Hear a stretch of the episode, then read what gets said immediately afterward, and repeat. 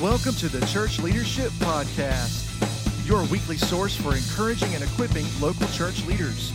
With your hosts, Mark Gainey and Andy Frazier.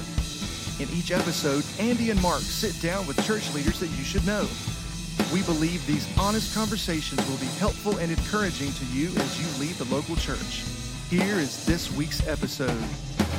Welcome to episode number 88 of the Church Leadership Podcast. We're so glad you have joined us for today's episode. If you're new to our podcast, welcome along for this journey. And we would encourage you, if you are new to the podcast, probably go back and listen to episodes number one and two. That'll give you a little insight into me and into Andy and kind of what we're about. Our goal for this podcast is to encourage and equip you to lead in the local church. And uh, today's episode, we believe, is going to do just that. We have a great conversation lined up for today's episode. Before we get to that content, though, I want to remind you to subscribe to our podcast. You can subscribe using your favorite podcast listening app or on YouTube. And we also ask that you share it on social media. Even give us a rating. That helps us out a great deal. And so you can go to ratethispodcast.com slash CLP, ratethispodcast.com slash CLP, and that'll, uh, that'll take you to a portal to rate the podcast and various formats. So we appreciate you doing that. I'm excited about what you're going to hear on today's episode. We're so glad you've joined us this week on the Church Leadership Podcast. We know you will enjoy the conversation we're about to have with Dean Inserra. Uh, Dean joins us, and he is in Tallahassee, Florida, where he serves as the pastor of City Church there. Uh, Dean's also authored a few books, uh, a book that Mark and I have even mentioned before, The Unsaved Christian, and a recent book called Without a Doubt. He's joined some other people to uh, uh, to share some great helpful information there. We're looking forward to reading that. And Dean, we can't thank you enough for taking the time to join us this week on the podcast. Hey, it's great to be with you. I'm a little unsecure, or a little insecure that it took 86 episodes to get to me. But besides that, I'm, besides that, I'm okay. It's good. It's good to be with you guys. Just feeling a little inferior. That's all.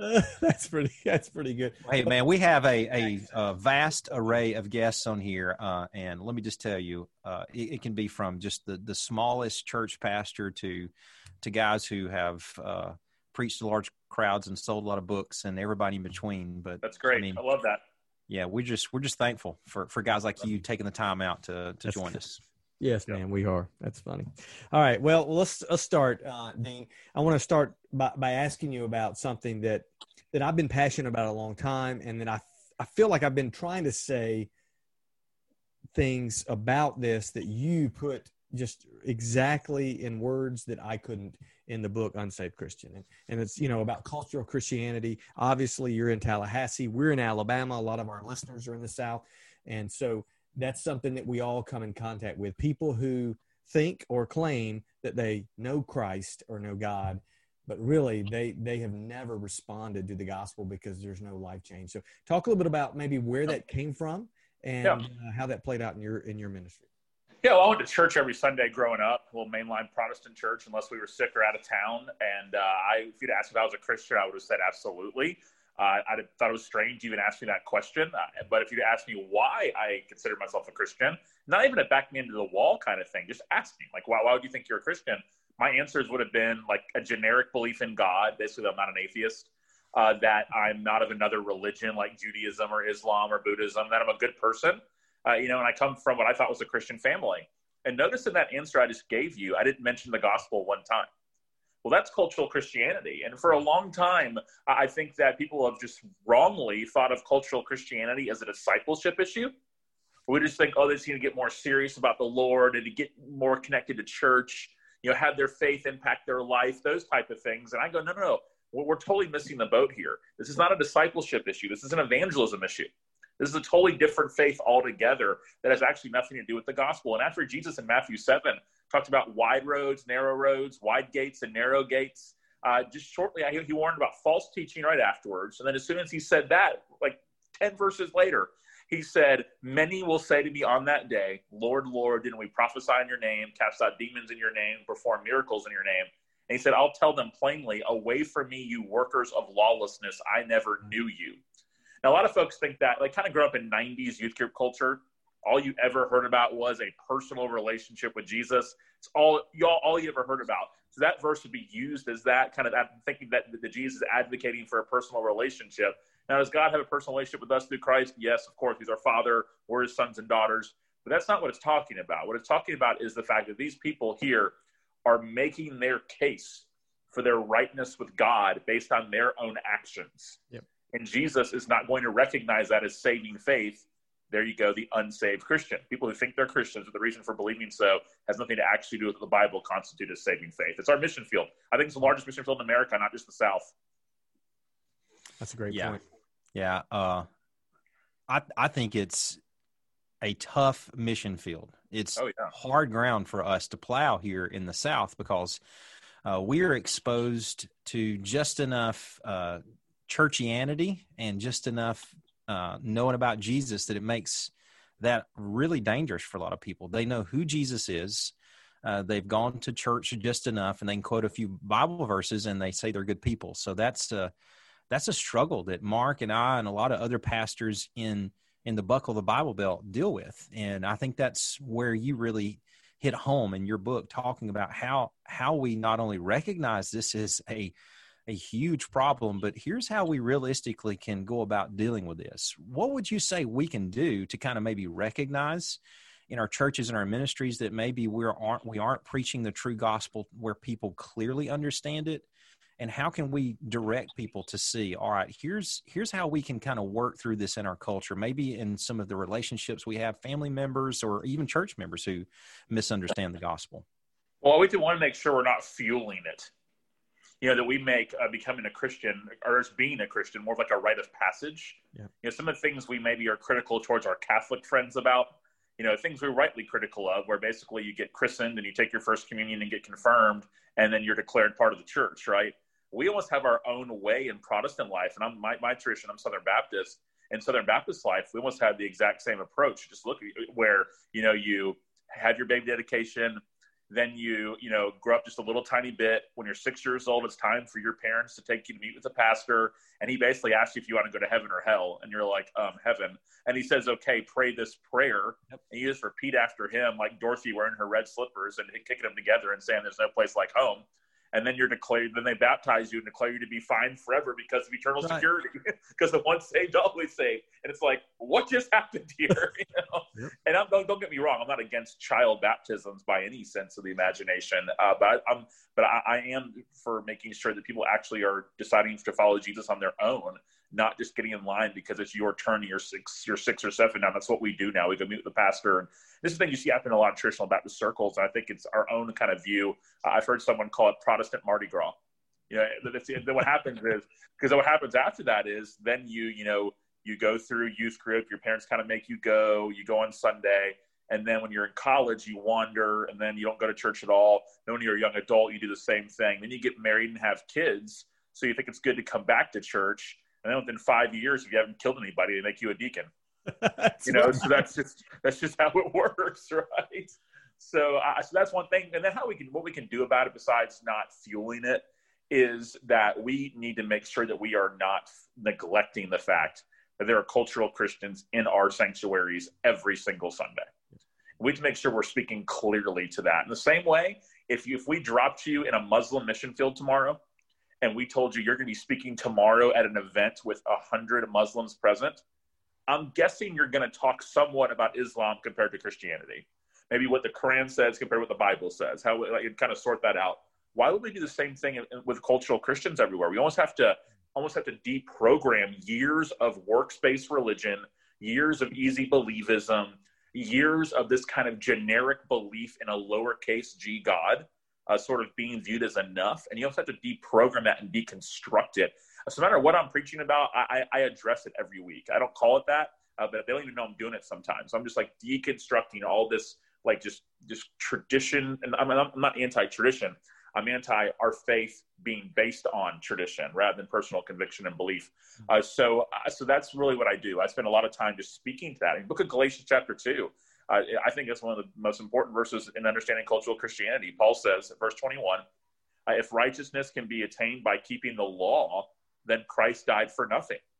So without even realizing that cultural Christians are holding up this big, huge sign with neon blinking lights uh, that says Jesus died for nothing. Mm. Because their reason for thinking they're fine is again, they're not Jewish or they're not atheists, they're not Jewish, they're not Muslim, they're good people, come from a Christian family, those type of things. I mean, that's all thinking righteousness can be attained by something else other than the righteousness of Jesus being given to us. So we got to talk about those kind of things. Absolutely. So, yeah.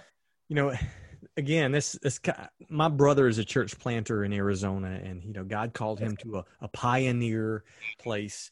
My heart has always been for people who have been in church, you know, at some point in their lives, but they've never really been, you know, they've never understood the gospel. They've maybe even never presented the gospel. And yeah. so, you know, that's my heart. And so I, I, I found joy in seeing people come to Christ for the first time, even though they may have gone through the rite of passage, you know, years ago. Yeah. And uh, and and it's just it's a joy to me. And so I've got a lot of people, friends, and we've got a lot of people in ministry that we know that are, you know, their their congregations are like all of our congregations. You're right; it's all over America. It's you know, it's it is the greatest mission field. You know, Billy Graham said 50 percent of people, you know, in the pews on a given Sunday don't know Christ. So, where would you say, if a pastor is listening, where would you say they need to start? What what do they need to start with? What do they need to start talking about specifically in order for their people to finally go, wait a minute this is yeah. I'm used to. Yeah, the person in Arizona who doesn't go to church is just as lost as a cultural Christian does in Alabama, who does. That's right. Uh, you know, so um, the difference is there's just less churches in Arizona. There's less access. That's why we got to go plant churches there, right? And the thing is, atheism is not rampant out there. I mean, look at the stats. The majority of people in Arizona aren't atheists; they're generic theists. That's right. And, here, and here's my point to bringing that up: is that we've got to do a better job of the doctrine of God. Mm. And because if because for cultural Christians, God's like their buddy, or he's like a big guy upstairs, a, a kind of a divine grandpa or Santa like figure. Uh, maybe even the Force from Star Wars or a moral compass, mm. kind of on that range, one of those type of things. Uh, he's just kind of generic and kind of vague. And you might go, well, who are you to tell someone uh, that they're not worshiping the right God? Well, well I'm not the one to tell. I'm, I'm going to say what God has said. And the issue is, our God is not vague. He's not generic. He has made himself known. Like he has spoken to us. He wants us to know who he is. Uh, so a very lowercase g generic God is going to make sin not a big deal. Instead, you just make a mistake. We're all messed up. We're all broken. All the things people like to say today instead of talking about sin, uh, because our view of God is so small. Uh, so if God's small, then what's the big deal if I mess up? Well, no. If I understand the God of the Bible, I know that I don't just mess up. I've actually sinned against God, uh, which means that I need a Savior. Well, who's going to save me? You can't save me. You have your own sin to deal with right? yeah. And so, and I can't do enough good deeds to cancel out my bad deeds. That's like going to, you know, Chick fil A and thinking that you can get, you know, an extra chicken sandwich because you drink a Diet Coke and it cancels it out. You know, it just doesn't make any sense. so that, that's how, that's how logical that is. Uh, you know, I, I, don't need the fruit cup. I'll get the fries instead because I'm drinking unsweet tea. You know, like that, that kind of mindset. I, I need to appeal to somebody. I, I, need a foreign righteousness. I can't attain one of my own or have some another person do it for me must be uh, it must be one that's come here without sin. And, you know, his name is Jesus. So, so I think that's where it starts. I think we can really start helping people see the bigness of God, because until we see the the holiness of God and the glory of God and the greatness of God, we're not going to understand love and mercy and compassion and grace. Right. We're just not. I mean, what's what's the big deal if God loves me? My grandpa loves me. My friend loves me. What's the big deal? Well, there's here's how it's different, and we need to make sure that we understand that because I think we're minimizing the love of God if we don't expound on the holiness and greatness and glory of God. Great point. He has yeah. he has spoken. He has. He has made himself known. Absolutely. And I think we are dealing with a couple of generations now of of nominal or cultural Christians where oh, yeah. especially in our convention. I mean, I, I'm I'm not trying to talk down about our Southern Baptist Convention. I'm delighted to be a Southern Baptist, but um, our emphasis has been so swayed towards let's get people into the baptistry and on our rolls and in the pews and their checks in the offering plates the we've kind of really ignored the reality of what the true gospel is. And uh, mark and i've talked before and, and, other people talk about you know the, the whole Dever uh, issue of what you win them with is what you keep them with, or what you win them to is what you keep them with, and the the gospel you preach determines the disciples you make. I mean, those things go hand in hand, and we've made what we consider to be converts uh, mm-hmm. over the last few decades, and not real true conversion has taken place. And we're, I think, we're we're laying in the bed we've made for ourselves. What do you see the next phase for us as the church, not just the Southern Baptist Convention? What do you see for us, kind of in the the the short period ahead, or or even the the next several years of where we are dealing with culture Christianity? Uh, it's it's a dilemma, honestly. Well, I don't think there is church outside of the Southern Baptist Convention. No, I'm just kidding. sorry, but, no, uh, uh, so, sorry, just kidding, just kidding. Uh, so I, I think that baptism is the starting point so I'm not mm-hmm. asking I'm not asking someone to go through a discipleship process before they get baptized. I, I want to be clear on that. It's the starting point. You can be the most immature. You can be a Christian for 12 hours and get baptized, and I think that's biblical, and I think that's great. I want to make sure they're actually won to Christ. Amen. And not to some cultural expression or mm-hmm. some rite of passage or some well, this is what we do now. You know that that that type of idea. So I want there to be conviction and repentance right? I want them to denounce the world and, and to claim Jesus. They're going to fall into the rest of their lives. That, that, that's what I want to see.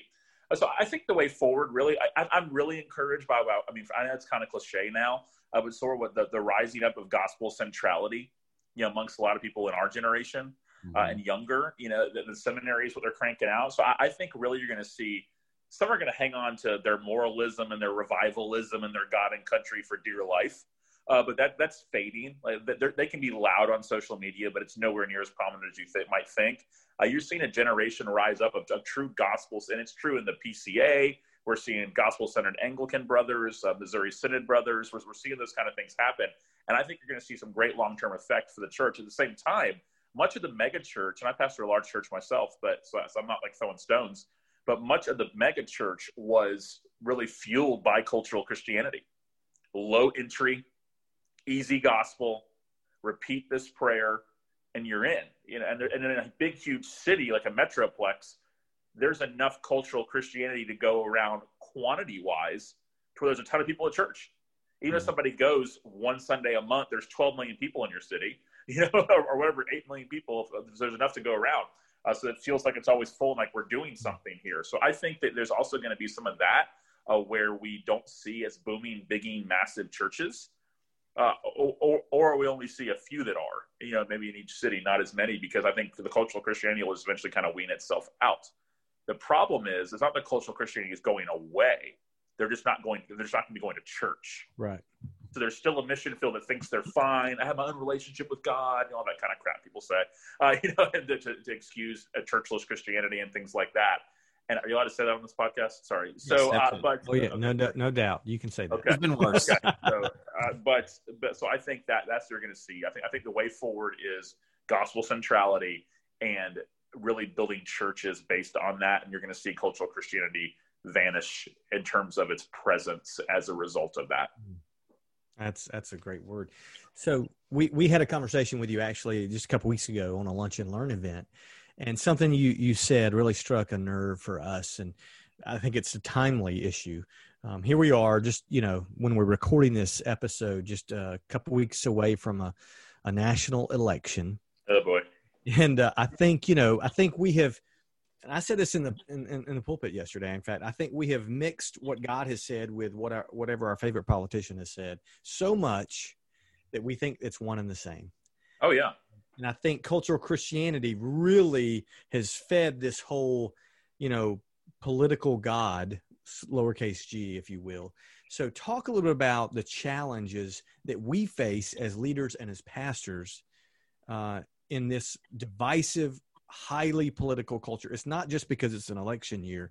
This is, you know, this is a growing issue for us in in mm-hmm. in churches. Talk a little bit about how we face those challenges. Yeah, I, I don't think we know the difference between being unengaged and having an actual kingdom ethic towards our political views. Because people think when you when they tell someone to settle down on politics that you think that you're claiming be disengaged Right. And that's not that's not what we're saying. So here's that looks like. Right now, if you went on Facebook today and posted like your favorite Bible verse, you're a pastor, you might get a little more action. But if you're just your everyday church member, went went online and posted their favorite Bible verse, they might get you know a few likes and a couple of amens, something like. Or that's my favorite verse too, something like that. If they went online and posted in the same exact platform a political statement, they would have 75 replies. At so, so, so it, it's misdirected passions. Uh, it, it is, and people think it's one and the same, like you said. And that's the biggest issue. So we got to help people sort through that. Uh, also, uh, there is the issue of what's happened to pastors, and now we could get away with saying the wrong thing biblically or theologically hmm. before we could get away with saying what's in someone else's eyes the wrong thing politically. What a scary place to be! Like, what a discipleship crisis we have when that's the case. And it, it's it's really troubling. So we have misdirected passions and I think it's a result of years of just the marrying the two together and making our ultimate passions for a cultural Christian. Again, they don't know Jesus. So you got to fill it with something, right? And what they've done is they filled it with a sort of Americanized gospel or a social gospel uh, that allows them to have the feels of religion and the passions of religion without the theological commitments of it. And that, that's where we're at. So guess what? We have to be courageous mm. and be willing to plow through that and speak to it and talk about it and call it what it is and call for repentance, not to disengage, but to rethink what it looks like to engage. And what does it actually look like to live as sojourners and aliens? You know, as people who are not of this world, like what does that actually look like to have our citizenship in another place than here? Uh, like what like Philippians three says, like what, what does that look like for us? And I don't think you can talk about it enough. I, mean, I think that's the essential part of our discipleship now is, is that world because it's not going to get any better. No. It's just not. It's not going to get better. No. It's, it's religion now. But what's really dangerous is when it's religion, but you think it's Christianity. Yep. Oh boy, good luck with that. Yeah. Yeah, you're right. I think that's exactly where we are. It's yeah. the the syncretism. You know, it's the blending of all of these different aspects of what people think is a genuine yeah. Christian faith, and it's not real. I mean, it's the yeah, yeah. moralistic therapeutic deism. It's the you know the the political uh, activism. It's all of those things that are melded and and into one thing, and it's it's got just enough truth, believable truth, for most people to think they're okay or this is the yeah. way, as they say. Sounds say. right. Yeah, this yeah. is the way. Yeah, man. And, and, and, also, what's happened too in terms of what it's making Christians, what, what we're becoming, how we really are being conformed to the pattern of this world. Yes. Rather than being transformed by the renewing of our minds. I mean, how many people in congregations have some like active church members who hate? I mean, despise Kamala Harris. Mm-hmm. I mean, I mean, a Christian who thinks she's like this this monster, you know, rather than an image bearer. And someone go, well, of course she's a monster. She supports this and that. It's like, okay, but like that allows us to hate. Right. How many people? How many people hate the president? I mean, legitimately hate him. I mean, like Absolutely. he like he like rents out space for free in their minds. Absolutely. And they think about him all day long. It's like one little post about him. He was like, "I'm praying for the president." It's like, well, it's it's crazy, man. And we've got to speak to this kind of stuff because we're allowing like basically sin to go on unrepented, mm-hmm. and that's really problematic. I mean, people that hated President Obama. And the things they would say about him, and people, I mean, a, a brother in Christ like Mike Pence to hear what some Christians say about him, it's just awful you know, yeah. and we have we have to speak to these things, and they all think they're justified by it. Yep. Yeah, it, it's crazy. Well, I mean, I, I, I, I'm just crazy enough to believe that if if we do what we've been talking about so far today, we introduce people to the biblical gospel, where it really means to to give your life to Jesus, to follow Him, and have your whole devoted devotion of your your life to Him above any and all things and then disciple them in that, I, I think you're going to come up with not only how to be a good husband or wife or parent or employee, but you're going to also uh, address the fact of how do we how do we deal with politics in our yeah. culture and all these other things. So uh, right. uh, you're spot on in some of the things that we've talked about today. Yeah, it's a it's a problem if when someone thinks Christian, they think Trump supporter. Mm. Yes. That is a problem. And that's what, not that you can't be a Christian and be a Trump supporter. I'm not right. saying that. But when people think right. that in the lost world, that's one of the first things, if not the first thing that comes to mind. We should grieve over that. Yes. Yeah. But, and yeah, I mean, about our our Christianity as yeah. a whole, as the appearance of what we are, that when certain people who claim to be Christians, uh, who who that's the people who aren't Christians point to, and, and they say, right. well, if yeah. that person claims to be a Christian, then I don't want anything to do with that. And how does that translate to a different country? Hmm. Like, what, how would it affect your faith if you moved to Austria or Poland tomorrow? like our faith shouldn't have to change. So just like ultra like nationalistic uh, kind of politics, God and country USA person, like will they have any faith to stand on if they move to a different country tomorrow? Like our message and our gospel shouldn't change an inch. That's right. You know, based on where we live. Yeah. And I think I think you make a great point. It's going to take courage. Yeah. Um, you know, it, it's not going to be easy um, addressing some of these issues, some of these idols, some of these, you know, heresies, false teachings, whatever you want to call them, that have, you know, cropped up in our churches. And, um, but the truth is, uh, Dean, you said it. It's not going to get any better, especially if we don't address it. So, oh yeah, I think I think courage is key. And um, you know, I know our conversation is is is brief today, and I think we just kind of hit the tip of the iceberg. So we're gonna have to bring you back. But anytime, episode 100, episode 186. There you go. That's right. We probably won't wait quite that long, but um, but I, I do know that that I have been encouraged, and uh, and I know those listening and watching have been encouraged and equipped to lead with courage. Uh, yeah. You know, with the banner of the gospel. So, thank you so much, Dean, for joining us. Yeah, guys, thanks for having me. Go Troy Trojans. Hey, go Trojans! That's right. I knew I was going to like Dean when we had a conversation before we hit record about uh, the Troy football team. Just saying. Anyway, and that ends the streak of eighty-six episodes of us ending on something encouraging. oh, whatever, whatever. Uh, thank you again, Dean. Thank we appreciate you. it. Yeah, we do appreciate you joining us today, and and thank you for how God's using you to be courageous and to be bold and yes. to say things that we as pastors need to hear and church leaders need to hear. So we we we really appreciate you taking the time to be here today. Absolutely. Thanks, guys. Appreciate that. And uh, we'll see y'all next time. Thank you so much for listening to this week's episode of the Church Leadership Podcast. Don't forget to share, subscribe, and even review our podcast on your favorite podcast listening app.